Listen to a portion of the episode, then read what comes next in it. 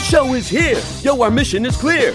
It's time to change healthcare. Have no fear. Today is the day. This is the hour. Together, you know we've got the power. Drop the silos. We're all the same team. Patients, docs, nurses, tech, and marketing. How can anyone be satisfied with the way things have always been? Yeah, we've tried. So join us now. Join the revolution. Digital health is the evolution. Status quo, more like status no. Yeah, this is the healthcare rap. Y'all come on, let's go.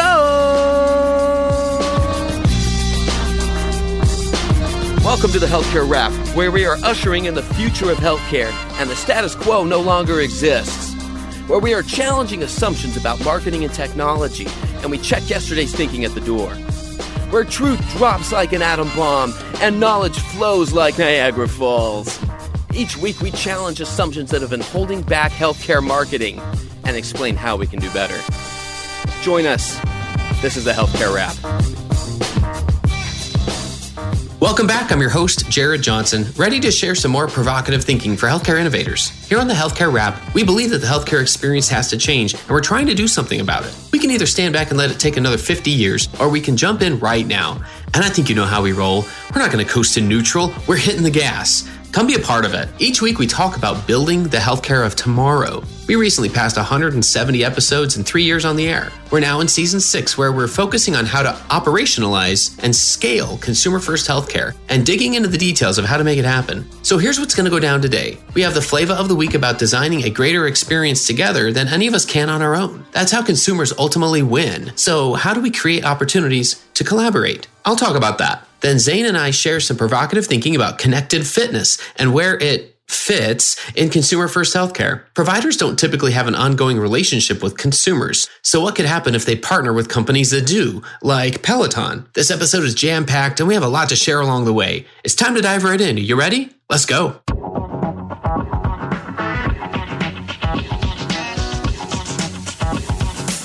Flavor of the week. I've always been fascinated by how little the different sides of healthcare know about each other med devices, pharma, health IT, hospitals and health systems, health tech, life sciences, payers, and providers. Patients, docs, nurses, tech, and marketing, all discussing similar challenges that they want to solve, but with different jargon. It's time to open up the discussion beyond our traditional walls. Building the healthcare of tomorrow requires an understanding of not just one single part of the consumer health experience, but how all the parts work together. That's what we've been missing. We've been a team of linebackers trying to win the Super Bowl on our own. Well, guess what? It's time to go on offense and disrupt back by bringing our disciplines together. The industrial age manufacturing style business leadership wanted us to each stand at our spot at the conveyor belt and just be super efficient at our one thing. Optimizing, they called it. Doing more with less, they said. Entire incentive systems were set up under this system. Don't ask questions, don't talk to anyone, just keep your mouth shut and get more efficient at doing your part. But today's healthcare consumers ultimately win by the very process of us coming together and designing something together that's better than anything we can do on our own. That's the whole point. Can you imagine what EHRs could have looked like if they were designed with the patient experience and provider's workflow in mind? We can design a better healthcare collaboratively.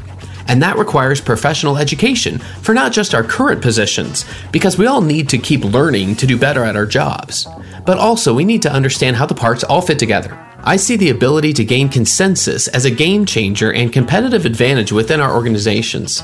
Till my dying day, I will advocate for a more connected and collaborative healthcare. This gives all new meaning to my favorite phrase drop the silos. And the ways that we're going to make it happen are going to be new and refreshing. Everyone's invited. So while we can't learn everything about everything, I see value in over indexing in four areas 1. Human centered design, 2 tech stack and data architecture, 3. Finance, and 4. Brand. Do these categories sound familiar? They're the same knowledge areas that I'm convinced are required to design the healthcare of tomorrow. Now, if only we had a vehicle to make it all happen. But I'll save that for later. And that's the flavor of the week.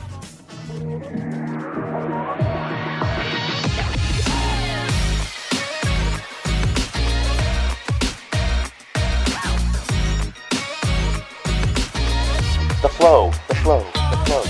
Hey Zain, welcome back. How you been? Good, Jared. It's uh, good to be back. Good to hear you. Good to see you. It's been a while, but I'm glad we're back. Yeah, I was trying to think the other day, like, how do people do it when they greet each other the same way. And we've been doing this for like we've been doing it for more than half a year now. I think this is like our we're going on our eighth month of oh this God. thing. Time, I feel like it's been longer, but it's a good thing. Well, it still feels like COVID time. You know, mm-hmm. it's it's slightly po- and it's not post COVID anymore. Unfortunately, we're right in the throes of everything again. Mm-hmm. So mm-hmm. yeah, I would say measurements of time don't mean much. It was just a way to uh, to quantify how long we've been doing this. And you're right, yeah. it definitely feels like longer. But what's the latest and greatest in your world? Not a whole lot. I mean, I'm up here in Detroit, as you know. We're just trying to get through the you know the dog days of this pandemic. Delta variant's kind of a bit of a pest right now. And so a lot of the teams that I work with are dealing with that. And it's kind of like this weird, we thought we were out of it, but now we're a little bit back into it. And so causing some anxieties. And we're just hoping this the, the fall won't be terrible, that we can get through it and get through the holidays and back to next spring already. The fact that we're still dealing with it is I've seen just this notable sigh of exhaustion come back into the conversation with most healthcare folks. You know, just this thought of really, again, like this fall, we really thought, you know, we're looking at everything from football schedules, you know, yeah. to fall conferences and saying, any sign of normalization of life was going to be a good thing and now it's all up in the air again yeah it's sure. it's taken a step back in terms of just the i think we're going to be talking about the mental health side of all of this again yep. for everyone in the industry and you know you know i remember the first few weeks into this having a conversation with a friend of mine up in Belleville, Ontario. And, you know, we are talking about how this wasn't going to be a two week thing. Like, remember when people thought this was just like a two week lock, at least in Ontario, it was just a two week lockdown. And, you know, in our mind, like, no, no, no, this is going to go on for a long time. And I think, you know, but uh, maybe, maybe a good proxy for the time frame that we should be thinking about is at least in my research, the Spanish flu when it hit, you know, earlier on in the century, that was like a three-year process that they went in it and out of it. And so we're about like just over 1.5 years into this. And so I would imagine we have another year to go of, you know, hearing about this all the time, managing it before it finally just becomes, you know, somewhat of an endemic and something that we can manage and plan around. And so everyone stick tight. Right. Yeah. I like that. Well, I've always admired the way that that you're able to to be realistic and yet still hopeful, you know, yeah. and, and not extreme one way or the other. You know, yeah. the fact is there are plenty of reasons for us to be discouraged, but there are also plenty of reasons for us to be hopeful now. We, Absolutely. you know, things are different than they were a few months ago. And yes, yeah, uh, they're trending in a different way but yeah, there's still there's still a lot. Yeah, I mean, the good news is, based on at least what I've been reading, certainly the Delta variant is more transmissible, but it's less deadly. And you know, at least you know for the health systems that I'm familiar with in you know the Detroit region and the Michigan region, inpatient cases aren't increasing. So it means that if people are getting sick, they're just getting sick and staying home. It's not necessarily triggering hospitalizations. I mean, that's different though for people who are unvaccinated, but some communities are doing okay, some aren't. But I think we're through the thick of it.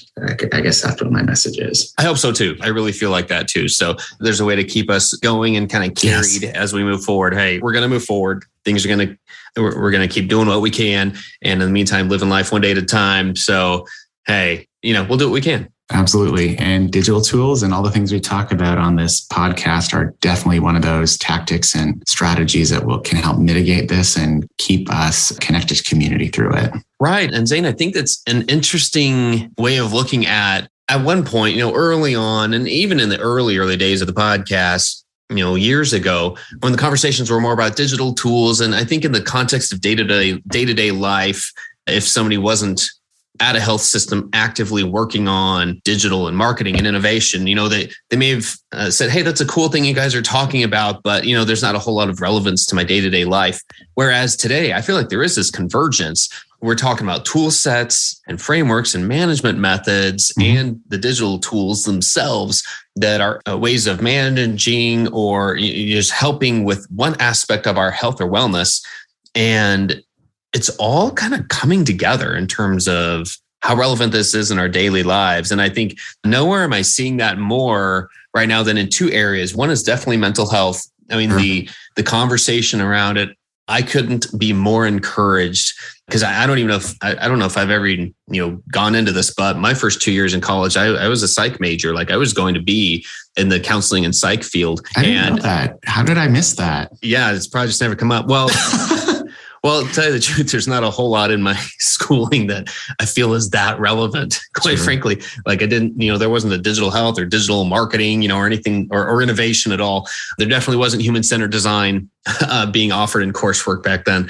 Uh, it was the dark ages. So maybe that's why it didn't come yes, up. Yeah. But I feel like I've always looked through a behavioral and psychological lens and sure, sociology sure. lens of why do people behave or not behave a certain way in healthcare? And i think it's just it's part of the mix. It's part of understanding what are we doing? How do we nudge people in the right direction? How do we influence behavior? And so mental health is definitely part of that. I'm, I'm glad to hear that that's part of the conversation. And i think we'll, we'll have a future episode focusing on that you know the the other one is uh, connected fitness. Mm-hmm. and you've been posting a lot about this. I, I, can't wait to dive into this because this whole thought of how you've even recognized early early on so you were one of the the early ones who recognized the connection between day-to-day healthcare hospital provider relationships and connected fitness. So let, let's go here. Like not sure the best place to start here in terms of maybe just the needs and the reasons for these big headline making moves and, and sure, acquisitions sure. in the connected fitness world?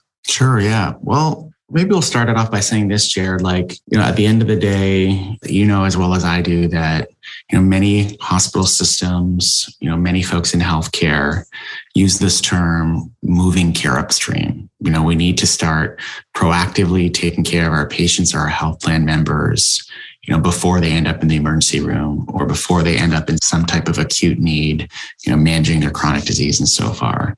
And so there's a lot of talk at every conference you go to, on every podcast. You know, everyone talks about move care upstream, move care upstream. But in my opinion, we haven't, no one's really cast a vision for that, what that could really look like beyond launching, you know, really compelling population health play around, you know, having, you know, chronic disease managers out there and, you know, bringing people to appointments and their rides and managing their diabetes. But if you move even further upstream at some point, at some point, you cross out of, call it clinical care and you start to get into wellness, be it mental wellness, and then you keep going even further up that stream, sort of to the headwaters, and you have to land in fitness. There's no way, there's no way you can't, right? And so, one way I describe this to the folks that care to listen to me is we ultimately need to move health systems away from focusing on the point of care. That's a term that, you know, we use in clinical operations, which essentially means the place where care is delivered, clinical care, to what I call the point of thought the point of activity and the point of consumption. Because if you really think about it, Jared, everything that ultimately contributes to our health is how we think. So our thoughts, what activities we choose to engage in or not, or if we if we even move our bodies enough. And then finally, consumption, what we eat. So what we put into our what we put into our mouth in terms of food, what we consume in terms of drinks, alcohol, you name it, or and let's even be honest, things that we probably shouldn't put into our bodies like drugs and you know illegal substances, things like that. And so when you start to think about how is it that health systems can influence their patients or their health plan members or you know their members at the point of thought, at the point of activity, at the point of consumption. To me, that is the truest manifestation of moving care upstream. Like you can't really go any further than that. And what's also interesting, Jared, is if you if you think of those as three big buckets, you can start to see that there's many just solution companies that are out there or full on companies that are starting to play in those spaces. And so think about the point of activity. And so you have groups like Fitbit, Apple Watch, you name it, tons of now fitness trackers and wearables um, that help individual patients or sorry, individuals, you know, manage their fitness journey. Those things are largely unconnected to the formal health system. And so my primary care physician has no idea you know, how well I'm doing at meeting my fitness goals, even though they could if we built the integration. Thinking about the point of consumption, it is less consumption, but think about like Dexcom, company that creates a wearable that ultimately helps to manage, sorry, it's continuous blood glucose monitoring. Those tools aren't, you know, ubiquitously available or connected into formal health systems beyond, you know, beyond maybe chronic disease patients where we do do that. Or we are starting to do that. And then finally, the point of thought. So think about things like the Muse bands or other Lululemon is coming out with, or they're, they're starting about talking about coming out with some sort of like mindfulness health coaching. That's another piece that is still yet unconnected to the formal health system that could actually help move care upstream. So that's sort of you know, at least my initial thoughts on where I think this is going to go. And I think there's just tons of opportunity for, you know, healthcare leaders, formal to play in that space.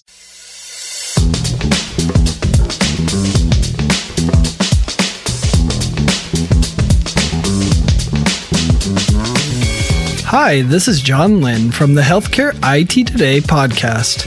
If you like the latest rumors, insights, and happenings in healthcare IT, you'll enjoy hearing my colleague Colin Hung and myself debate and share the latest happenings from the world of healthcare IT. Find the latest episodes or dig into our archive at healthcareittoday.com or search for Healthcare IT Today on your favorite podcast application or YouTube. When it comes to healthcare technology, we love this stuff, and we can't wait to have you join in on the discussion of everything health IT.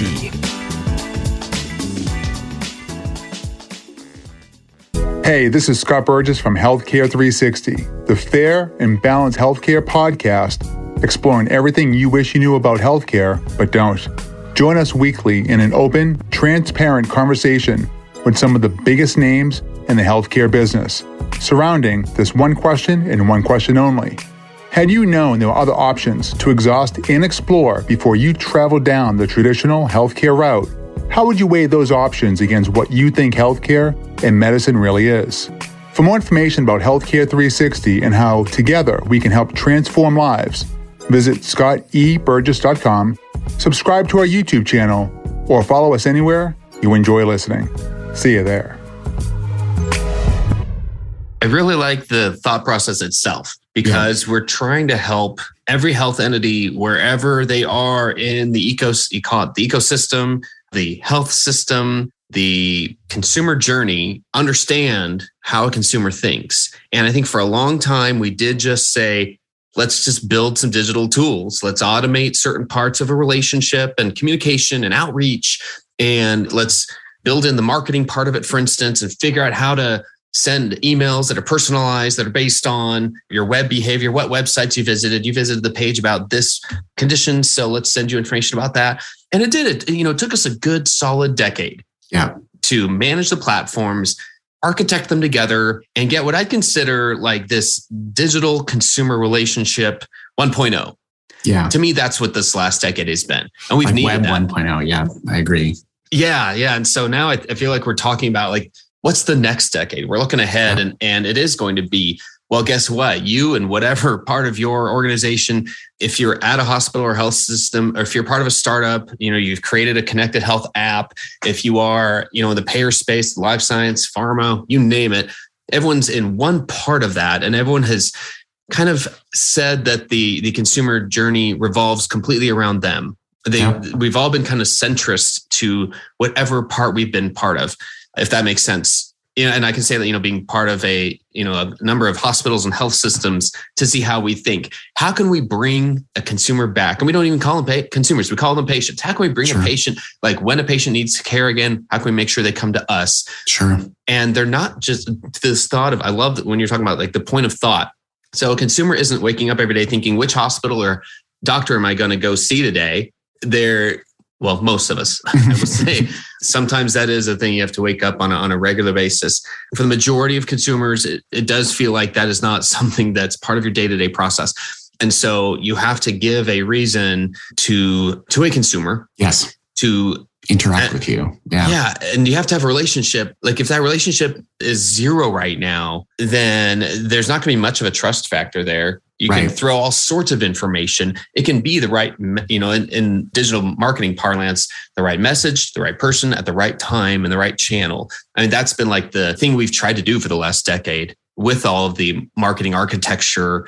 And you can do all that, and it's not going to nudge a, a consumer in the right direction mm-hmm. without a relationship yeah. without some kind of trust going on there. So, yeah, you know, well, the, that's yeah. I think you're hitting the nail on the head here. Like that's the opportunity. So imagine now, you know, how might a traditional or legacy or formal health system, you know, rethink their partnerships paradigm or strategy to partner with some of these guys? Say, hey, listen, like with all the data you're collecting on, you know, a Peloton member, you know, that's jumping on the bike, you know, how might we work with Peloton to understand that when, you know, one of our health plan members or one of our patients, you know, isn't exercising as much, how could we reach in and offer an intervention to keep them aligned to their fitness goals, which is ultimately their health goal. And so I think when we reorient to thinking about the point of thought, the point of activity, and the point of consumption, what we're really talking about is looking for ways to increase the frequency of an intervention or frequency of intervention. So being influential over our patients more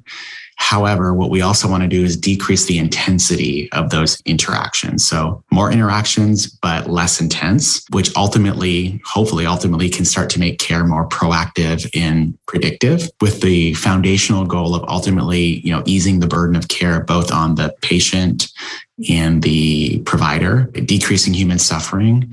And then also because you have this potential for cool and new interactions, you can also drive brand engagement and loyalty to the formal health system. And so I think it's it's just a field of dreams about what could be created and what partnerships could be created um, to drive at some of this. So perfect example, if I may, for a minute, is recently we found out that the United Health Group, so you know the health the National Health Insurance Plan, is I'm not sure if it's for all of their products, but at least for you know a significant significant amount of folks who are insured under United Health, they will receive discounted memberships to Peloton. That's pretty darn good right? If i mean if i was a health plan executive i want i want my people working out right? Because at the end of the day that's ultimately going to decrease my spend as the health plan executive who is trying to manage their care and manage the utilization. And so if i can get people on you know the peloton bike every day you know for 30 minutes have a vigorous workout in the long run uh, the health plan is going to perform better.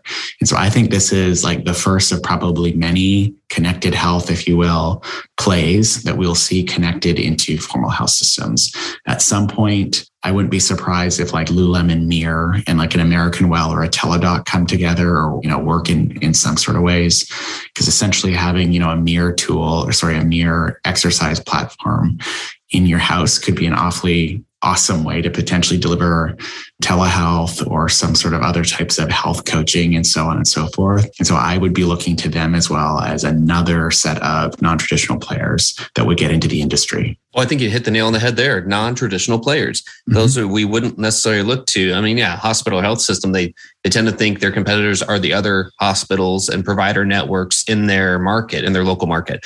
And you and I both know that is only one one subset sure. of other opportunities you have to go seek care. The biggest one that I don't see anyone ever talking about is not seeking care at all. You know, yeah. one of the options a consumer has every day is, well, okay, I'm just not going to do it. Like, I'm just yep. not going to go see anybody. And so yep. you have to have some initial content and or relationship and a reason in a person's mind to say, okay, first and foremost, I am going to go seek care for this, despite everything that makes that a terrible experience, which is the reason why I don't want to go seek care it all comes back to opportunity for me. Here's the opportunity. The bar is pretty low. You know, improve the customer experience by X percent, and you can have people becoming loyal and improving their relationship with you because of that. It's not monstrous efforts. Like there's some right. incremental ways to take advantage of the fact that no one else out there is drawing people in because of their experience. So uh, I see opportunities. Yep, absolutely. And you know, I think you know one issue, and we talked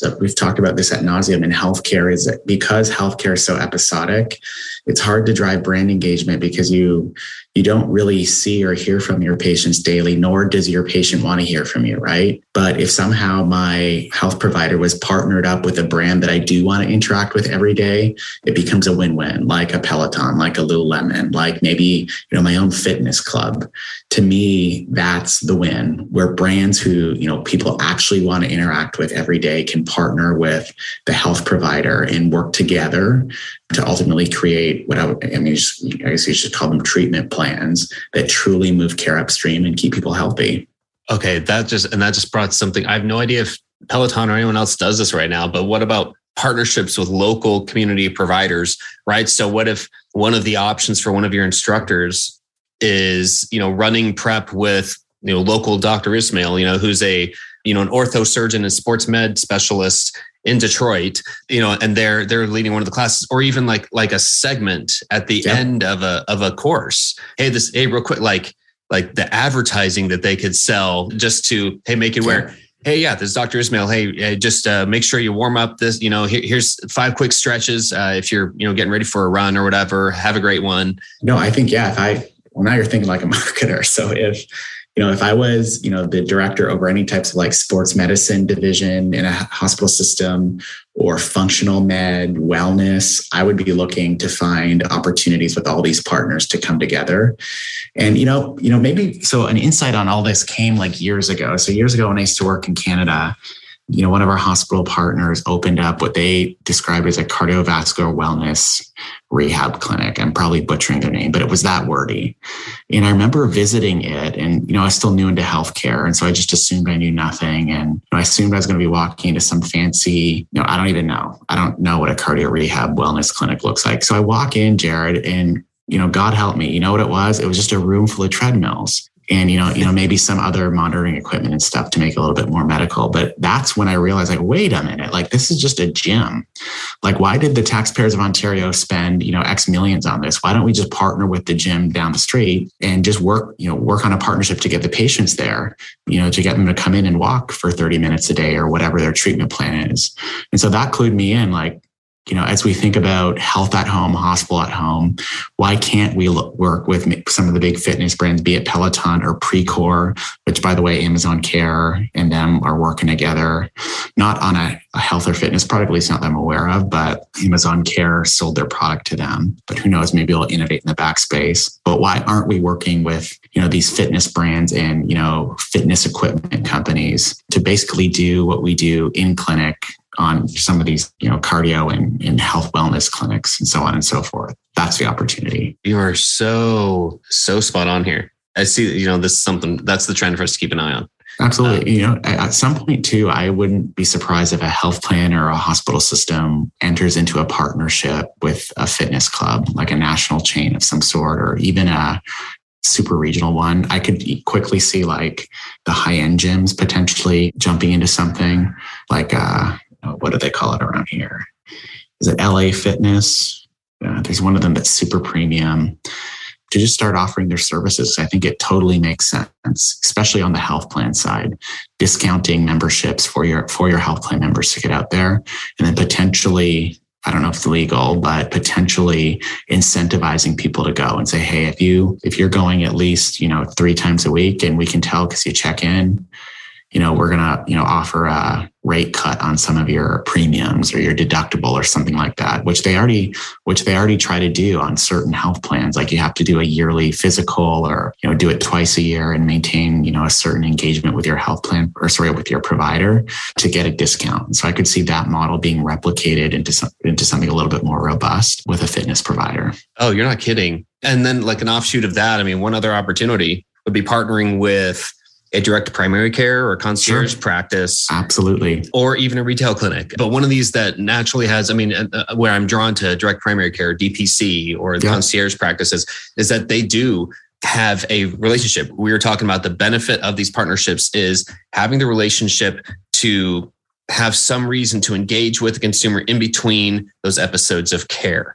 And Absolutely. if we focus on that, then you say, well, a direct care, a direct primary care provider also has reason to, you know, if they're typically, I mean, the ones that I know, including my own primary care provider, uh, who is a DPC, they do have a relationship with their patients. And i'm like i'm getting information. I literally you know i i had a little uh, pain in the back you know a year or two ago and i just texted my doctor real quick and he's like hey here's a couple stretches. Try these and if not we can we can bring you in or whatever instead of hey go find the emergency room or whatever. Like his first thing was he was incentivized to keep me healthy. That's the missing piece in a lot of episodic care uh, and again, most specialties don't have that, you know, that benefit. Like uh, they're, they're there to help you in an episode of care, but there's a benefit of there. At the end of the day, there's a relationship there, even with a potential primary care provider, and especially one who is incentivized to keep you healthy. I mean, there's an opportunity right there. Yeah, no, and I think even more broadly, this whole thing's going to break out where there's going to be, you know, care models developed around in three big buckets. So the first is going to be around identify. And so as, you know, genomic testing becomes cheaper and more diffuse in pharmacogenomic testing, there will be practices that will set up and with all the right partners, they'll basically tell you to come on in every year or as you sign up for the practice and say, let's figure out who you actually are, Jared. Let's run all these tests. Some that are covered by insurance, some that aren't. Let's figure out, you know, what foods you're sensitive to. Let's figure out what medications you might over metabolize so it doesn't work for you or under metabolize, which becomes toxic for you. Let's lay all that out. And then let's, and once we know who you are, then let's figure out a plan for recovery. So to either you know make sure that you're bring your body back to the state that it should be assuming you have some deficits. Or maybe you're an athlete and you work out a lot and so we want to you know bring your body back from all the labor you've put it through. And so it'll be identify, recover, if you will. And then the third bucket will be services related to performance. So how do you become the best functioning Jared you possibly can within your biological makeup? And so looking at, you know, what you're eating, how you're working out, what medical care you might need, so on and so forth. Those three buckets, I think, are going to come together and there'll be some very compelling, interesting, provocative, and proactive care models start to surface. Keywords right there proactive care models. And this Absolutely. is what we need to be paying attention to. And again, yeah. these are opportunities for all these different entities to get involved, recognize that this thinking upstream, what that really means, and then use some use the tool set of human centered design and realize like, okay, how do we put a product or service offering together? How do we test and validate it? And how do we get it out there into the world? Instead of just being stuck in the cycle of well, let's just ignore or downplay the innovation that's happening out there. And I think that's to sum it all up, that's where I keep coming back to. That's the other option here sure. downplay or ignore. And instead, let's latch onto, let's lean in, let's be empowered by the changes that are happening with connected health, connected fitness, whatever it be, and find ways to explore it and validate it and create new service offerings. That's where sure. I that's where I'd say. Agree. Well, one thing I'll, you know, I want to be clear with our listeners because I don't want to be perceived as too pie in the sky, but I will say this there currently is very limited reimbursement for anything I just described or a proven financial model. And so that's some of the work that us as a community need to do is how might we start to piece these things together in a way that you know, that A works for a payer, you know, in a way that's affordable. And that makes sense because I mean, let's be honest, in the United, United States, healthcare is a business. And so it has to operate by, you know, market measures. But I just want to be clear, those, those things currently don't exist. And it's partly in Uh, you know that explains a lot of the reason why we don't see this yet but we can work on it. And i think as an industry we can push. Agreed agreed. And this could be a great topic for another episode here. You know in closing I'm, i agree. There's not a fee for service style reimbursement for preventive care. Correct. and yet there are ways to make it work whether the health system owns a health plan you know whether there are subscription based primary care models that that are owned, you know, like DPC clinics that are owned by the health system. Uh, th- there are ways to potentially go outside of that thought of how do I get reimbursed for a certain episode of care. So mm-hmm. yeah, maybe that's that, that's probably a that's opening up a whole can of worms. But I love yeah, that because right. that's that's the first thing that we look at and say, yeah, see, let's not even spend time doing that. And then there's the whole thought of you know value based care, um, bundled contracts, and everything. And that is a piece of the puzzle here too, which is oftentimes one reason why we just don't go that far down this road. So I'm glad you brought it up. Zain, always, always a pleasure. I just love where our conversations go. We were trying to give some real good pragmatic examples of how this could work. But the thought process is, itself is where this has to start. We have to redesign and we have to think differently. And then we get into the details of what tools do we use and what do we actually create uh, yes. uh, to, to make this work. And I think just in closing, I think the real opportunity for hospital systems is to get in on this game because someone's going to build it. And I think that, you know, traditional medical people need to have a seat at the table because we bring a perspective that, you know, digitally enabled companies don't necessarily nor do nor do fitness companies. And so we need to advocate that we deserve to be at the table and find the right partners to help build this out because someone will. And if we don't, you know, keep a loud enough voice or don't demonstrate that we want to play in that space, you might get shut out. And I think that's going to be to to their detriment. So it's our opportunity to lose. A great note and a great way to wrap all this up. Zain, all the best to you and everything you've got going on. Let's keep this conversation going. Uh, we'll look forward to the next guests we have coming up and the next topics. There's always so much to talk about, but uh, oh, always happy to do this. Uh, have a great week. Talk to you next time. Thanks, Jared. Have a good one.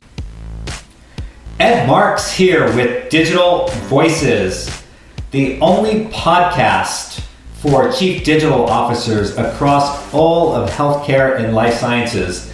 Digital Voices is about the voice of the patient, the provider, the payer, pharma, big tech, retail, public health, really any part of the healthcare and life sciences ecosystem. That's the digital voice we want to capture as we learn and break barriers across the entire spectrum. Join us weekly as we drop our pod. Hey, thanks again to Zain, and thank you for listening. We hope you found some value in this conversation. And if you did, can you go subscribe and tell your friends and colleagues about this podcast? If you like what you heard, please spread the word. Healthcare Rap is a member of the Shift.Health Content Network. If you enjoyed this podcast, you're going to love the other shows in the Shift.Health Content Network. In fact, go check out the latest podcast in the network called Hello Healthcare, hosted by Chris Hemphill. It's focused on people who are moving healthcare forward, how healthcare strategy relates to data and AI, and what you can do to create or demand a better future. Subscribe on your favorite podcasting platform or at Shift.Health, where all 33 podcasts and video shows are free and available on demand. Until next time, keep marketing forward. Thanks. And that's a wrap.